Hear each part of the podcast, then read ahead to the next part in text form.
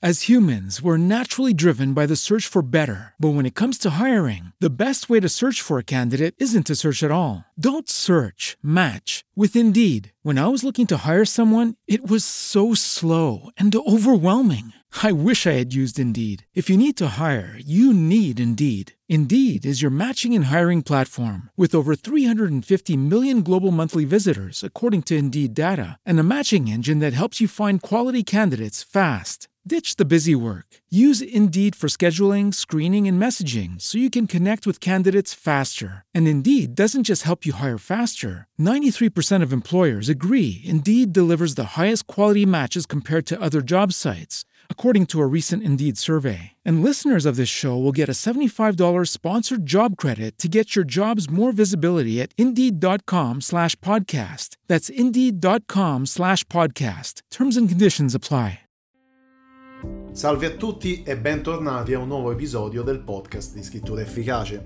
Io sono Flavio Carlini e il nostro viaggio eh, dell'antieroe insieme ad Alessandro Venuto continua anche questa settimana. Siamo quasi alla conclusione, ma siamo proprio nel bel mezzo della tempesta, no? Che dice Alessandro? Assolutamente sì, siamo nel cuore del viaggio e iniziamo ad avere una ricompensa però, no? dopo, aver affront- dopo aver rifiutato la chiamata, aver trovato prove alleati e nemici, essere arrivati alla caverna e aver affrontato un po' la prova centrale, beh è anche il momento di ricompensarci un po', che dici? Direi proprio di sì, anche perché E- il viaggio dell'eroe ci insegna che dopo la prova centrale Esatto, Arriva la abbiamo, ricompensa. abbiamo la ricompensa, no? il, il dolce dopo l'amaro. E in realtà eh, lo affrontiamo con due degli autori più controversi e più prolifici eh, e più mh, letti, se vogliamo, anche fra quelli, fra quelli americani, che sono Roth, Philip Roth, uno dei pochi autori la cui, la cui intera opera è stata acquisita eh, dal- dall'Organismo Nazionale Americano di Letteratura, e il mitico John Fante col grandioso Arturo Bandini. Eh, un personaggio che eh, se, se non l'avete letto e volete fare questo mestiere eh, non potete non conoscere perché è, è- è un orgasmo di divertimento. È, la- è la vera ricompensa. Arturo Bandini è la ricompensa di Philip Roth, diciamo così. se vogliamo, anche Forse se in sì, realtà forse sì. è- anche se in realtà è stato scritto prima, però è, è- è meraviglioso. Ehm, perché ho voluto portare questi due autori? Perché in realtà hanno dei topoi molto simili. Perché abbiamo visto, abbiamo dato dei piccoli consigli a chi ci sta seguendo anche di scrittura, eh, abbiamo parlato del, del pensiero dell'antieroe, abbiamo parlato di come scrivere no? anche le sensazioni e le emozioni, abbiamo parlato di come scrivere il metapensiero del pensiero dell'antieroe, quindi ragionamenti sui ragionamenti. Adesso andiamo a parlare di come affrontare mh, dei temi fondamentali, come possono essere ad esempio quello della provenienza etnica, come possono essere il rapporto con l'altro sesso, come può essere il rapporto con la tradizione. E sono topoi che uniscono in qualche modo sia Roth che John Fante e partirei da una premessa molto semplice. Se si parla di scrittura biografica per quanto riguarda gli autori di prima generazione, quindi eh, vie- posso immaginare un ebreo che si trasferisce dalla, dalla- dalla- dalla Polonia, eh, arriva in America e scrive della propria esperienza.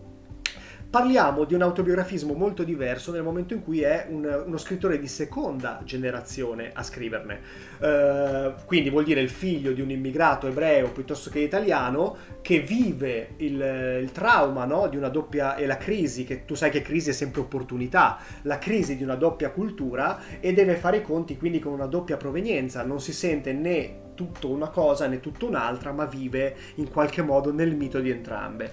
E questo caratterizza sia la scrittura di Roth che la scrittura di John Fante. E per prima cosa li caratterizza per quanto riguarda il rapporto col padre. Eh, sia in Roth che in Fante il rapporto col padre è tratteggiato con grande dovizia di particolari. Eh, se vogliamo, in Roth, ad esempio nel, nel patrimonio, c'è tutto il racconto del proprio rapporto col padre, ma anche il rapporto, come dicevamo prima, con la cultura di provenienza, quindi con quella italiana per Fante e con quella giudaico-ebrea per, per Philip Roth. Noi sappiamo che Roth ebbe diversi problemi con eh, l'intelligenza ebraica, eh, così come ce li ebbe John Fante. Um, queste due eh, anime che vivono appunto in uno scrittore di seconda generazione trovano per entrambi gli autori nella scrittura una modalità di analisi. Uh, affrontiamo ad esempio Roth. Roth è uno scrittore estremamente autobiografico ed estremamente autoanalitico, porta, come dicevamo prima, la propria analisi all'interno del lavoro. Uh, la cosa interessante interessante che lo fa sia in forma diretta, quindi parlando di sé, come in alcuni libri come eh, la mia vita di uomo eh, o eh, nei fatti autobiografia di o, o eh, scusami in Lamento di Pornoi oppure lo fa utilizzando degli alter ego come ad esempio Zuckerman che incontriamo nella macchia umana e in, pa- e in pastorale americana. Um, la cosa bella è che se noi leggiamo i fatti eh, viene scritto, caro Roth, ho letto il manoscritto due volte, ecco la risposta, non pubblicarlo. Questa è la risposta che il suo stesso alter ego, Zuckerman, gli dà al suo manoscritto, cioè alla sua autobiografia. È un, è un libro interessantissimo, i fatti, e ti spiego il motivo. Perché nel momento, perché Roth non è mai stato così finto come quando cerca di scrivere di Philip Roth, e questa è l'accusa che gli muove il suo stesso personaggio. Uh, infatti è un libro banale, è un libro noioso, è un libro che, mh, che non arriva e la cosa geniale è che questo viene detto in faccia all'autore dal suo alter ego nella seconda parte dei fatti, che gli dice: Vedi, l'autobiografia è il genere più manipolabile che esista e tu non sei neanche riuscito a farlo bene. Eh, hai sviluppato tutta l'autocoscienza di chi si confronta col suo gruppo etnico e poi c'è stato il terribile coinvolgimento della tua storia con Josie, le tue reazioni al mondo in generale, insomma, bocciato. E tu sei d'accordo con il suo alter ego e hai questa catarsi meravigliosa eh, di come appunto un autore che si mette a nudo in realtà scrive meno vero di quello che arriva attraverso ad esempio il suo alter ego o ad esempio attraverso l'invenzione di altri personaggi. Um, Roth eh, porta eh, i propri personaggi eh, su, sul, sul, palcoscenico dell'opera e poi che cosa fa? Mentre sono nel cuore della recita, tira sul sipario e tu in un attimo hai sia il proscenio che il palcoscenico messi insieme. Cioè del personaggio ti arriva sia quello che tenta di essere nella vita, se pensiamo a Levov lo svedese, eh, di pastorale americana che vuole essere l'eroe per definizione, sia tutto ciò che in realtà c'è dietro, cioè tutti i fallimenti, i tradimenti, i dolori. Se noi ragioniamo su pastorale americana, ad esempio, eh, Levov è l'eroe americano, no? È biondo e anche in qui c'è il problema della, della provenienza etnica, no? L'idea di un'incarnazione con quello che eh, Jack London definirebbe la bestia bionda. Eh, quindi le, l'incarnato, no? Eroico dell'americano modello, biondo, bello, atletico, che è bravo a baseball, che è bravo negli sport e che è bravo all'università. Eh, ci viene presentato così, se non che piano piano scopriamo che la vita dello svedese in realtà è tutt'altro, ma non solo dello svedese che ha avuto un bacio incestuoso con la figlia, la figlia poi è diventata una dinamitarda per il Vietnam, contro la guerra del Vietnam, che diventa quindi poi spaccato di una generazione che si trovava senza eroi a un certo punto, ma anche le persone che ha intorno, ad esempio quello che veniva da generazione generazione e generazione di americani, e che, per il quale Levo va un misto di ammirazione e repulsione che poi scopre essere amante di sua moglie. La moglie che incarnava la bellezza ideale americana diventa miss della regione nella quale abitano, ma che in realtà è di una fragilità totale e che si rifà non tanto per Levov, ma per l'amante, la, eh, la logopedista della figlia che è amante di Levov stesso. Uh, e quindi eh, ci viene presentato tutta questa carrellata di un'umanità apparentemente perfetta, umanamente imperfetta. Eh, Nietzsche parlava dell'umano troppo umano. E così come nella macchia umana, anche qui abbiamo il tema della difficoltà di identificarsi con la cultura di origine. Abbiamo questo personaggio, Coleman Silk, che è bianco, è, incred- è bianco, è un americano inserito nel contesto bianco dell'università dove lavora, che quando nota l'assenza di due studenti afroamericani dice qui abbiamo due fantasmi eh, tradotto male in italiano con eh, qui abbiamo due Zulu. Eh, quando tu vai a vedere la, la, la, la, parola ghost, la parola ghost che viene usata come fantasma veniva usata anche come dispregiativo per gli afroamericani. Da qui nasce un'accusa di razzismo a Coleman Silk dal quale lui esce oltraggiato, offeso, la moglie morirà di dolore perché addirittura lui rifiuterà poi, chiuderà la carriera accademica su questa accusa di razzismo, se non che verrà fuori che lui, nonostante sia bianchissimo, è in realtà un afroamericano, cioè lui era nato bianco da un matrimonio di persone afroamericane. E quindi lui era stato il primo a rifiutare la propria eh, origine culturale e razziale e questa accusa, secondo una legge del contrappasso dantesca, gli tornerà alla fine della vita. Uh, perché si collega con Fante questo discorso? Si collega con Fante perché anche lui, nato italo-americano di seconda generazione, avrà tutto un problema con la sua identità. Uh, ad esempio, se noi leggiamo uh, La strada per Los Angeles, il padre è morto. In realtà il padre poi tornerà in un altro libro scritto dopo, eh, come una figura che abbandonerà la famiglia. Uh, cosa che è stata veramente esperita da Fante, cioè dall'autore, perché il padre aveva lasciato la famiglia per un'altra donna.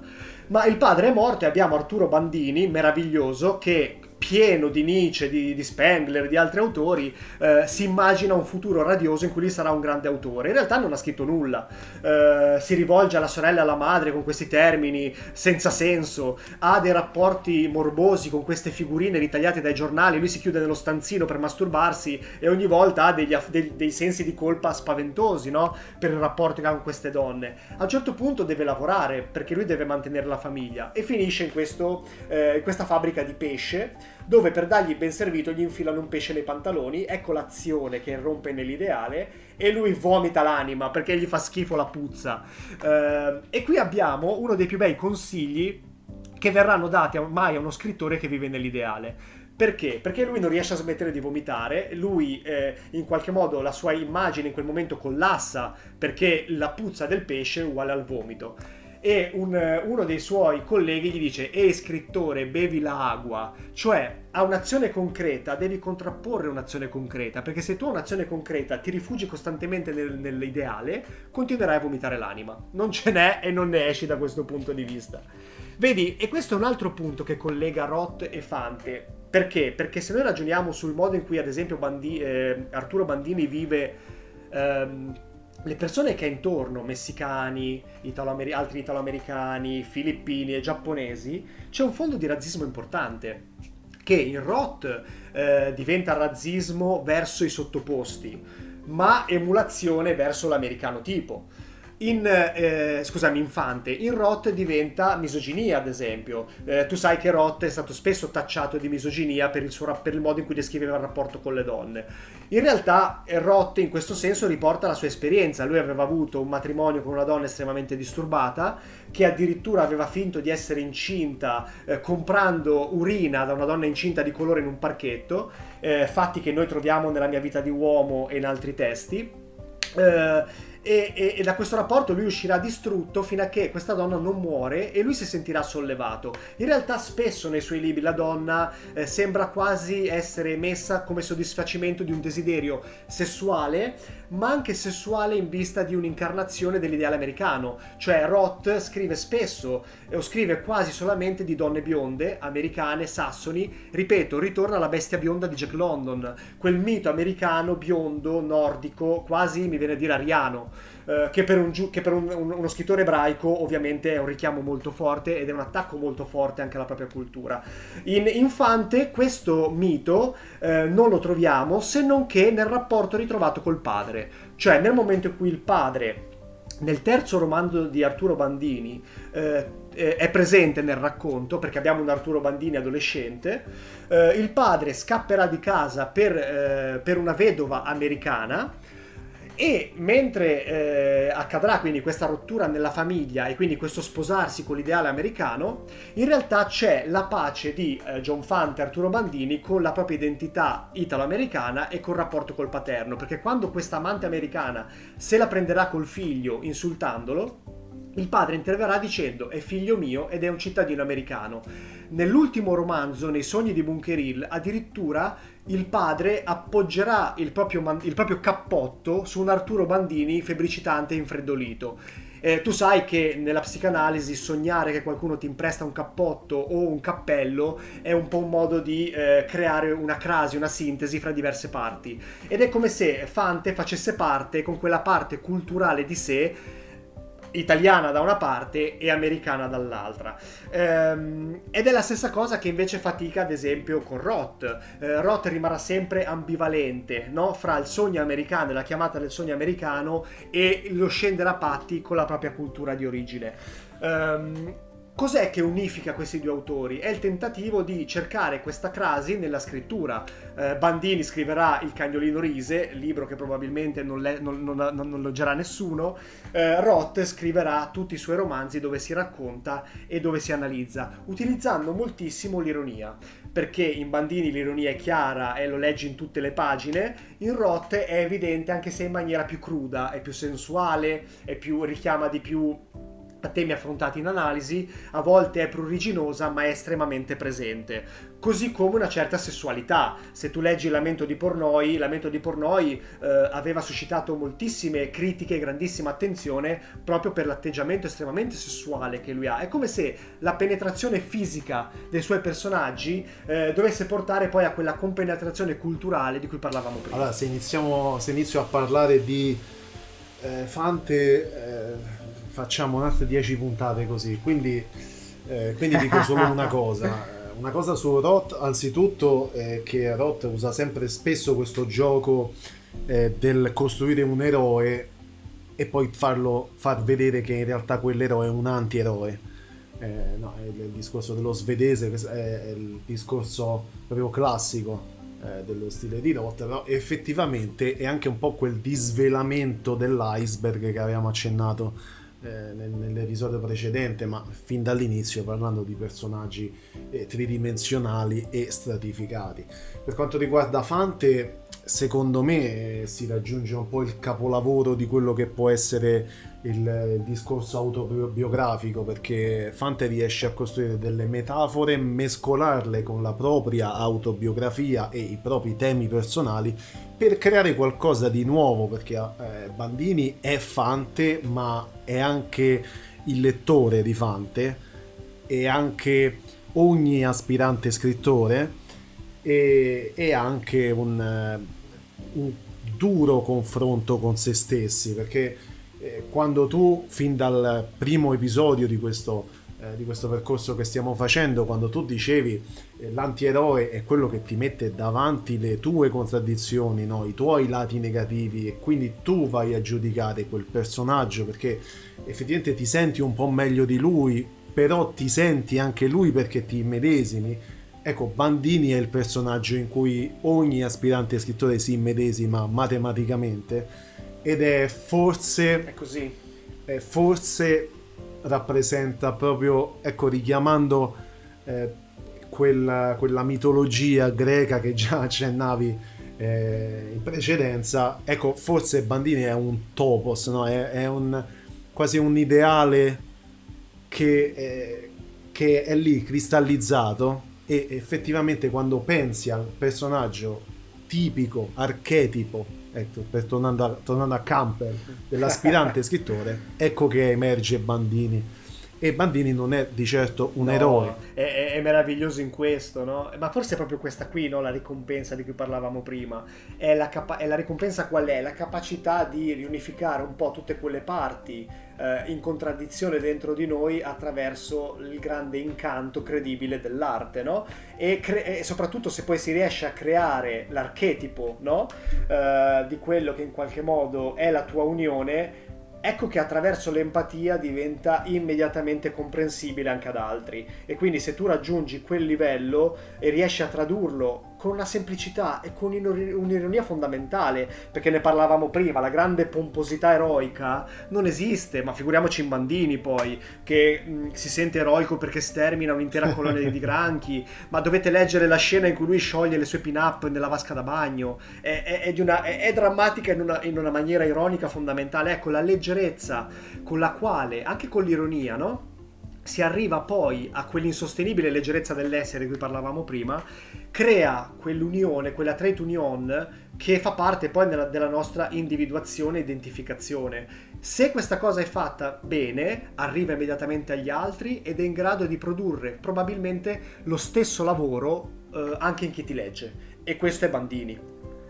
E quindi con Bandini direi che possiamo chiudere questo eh, quarto incontro sul, sul viaggio dell'antieroe eh, che effettivamente si avvicina alla sua conclusione, no? perché nel prossimo episodio arriveremo sulla via del ritorno e la resurrezione, quindi la chiusura epica del mito dell'anti-eroe. Esatto, quindi grazie a tutti. Il viaggio continua la prossima settimana.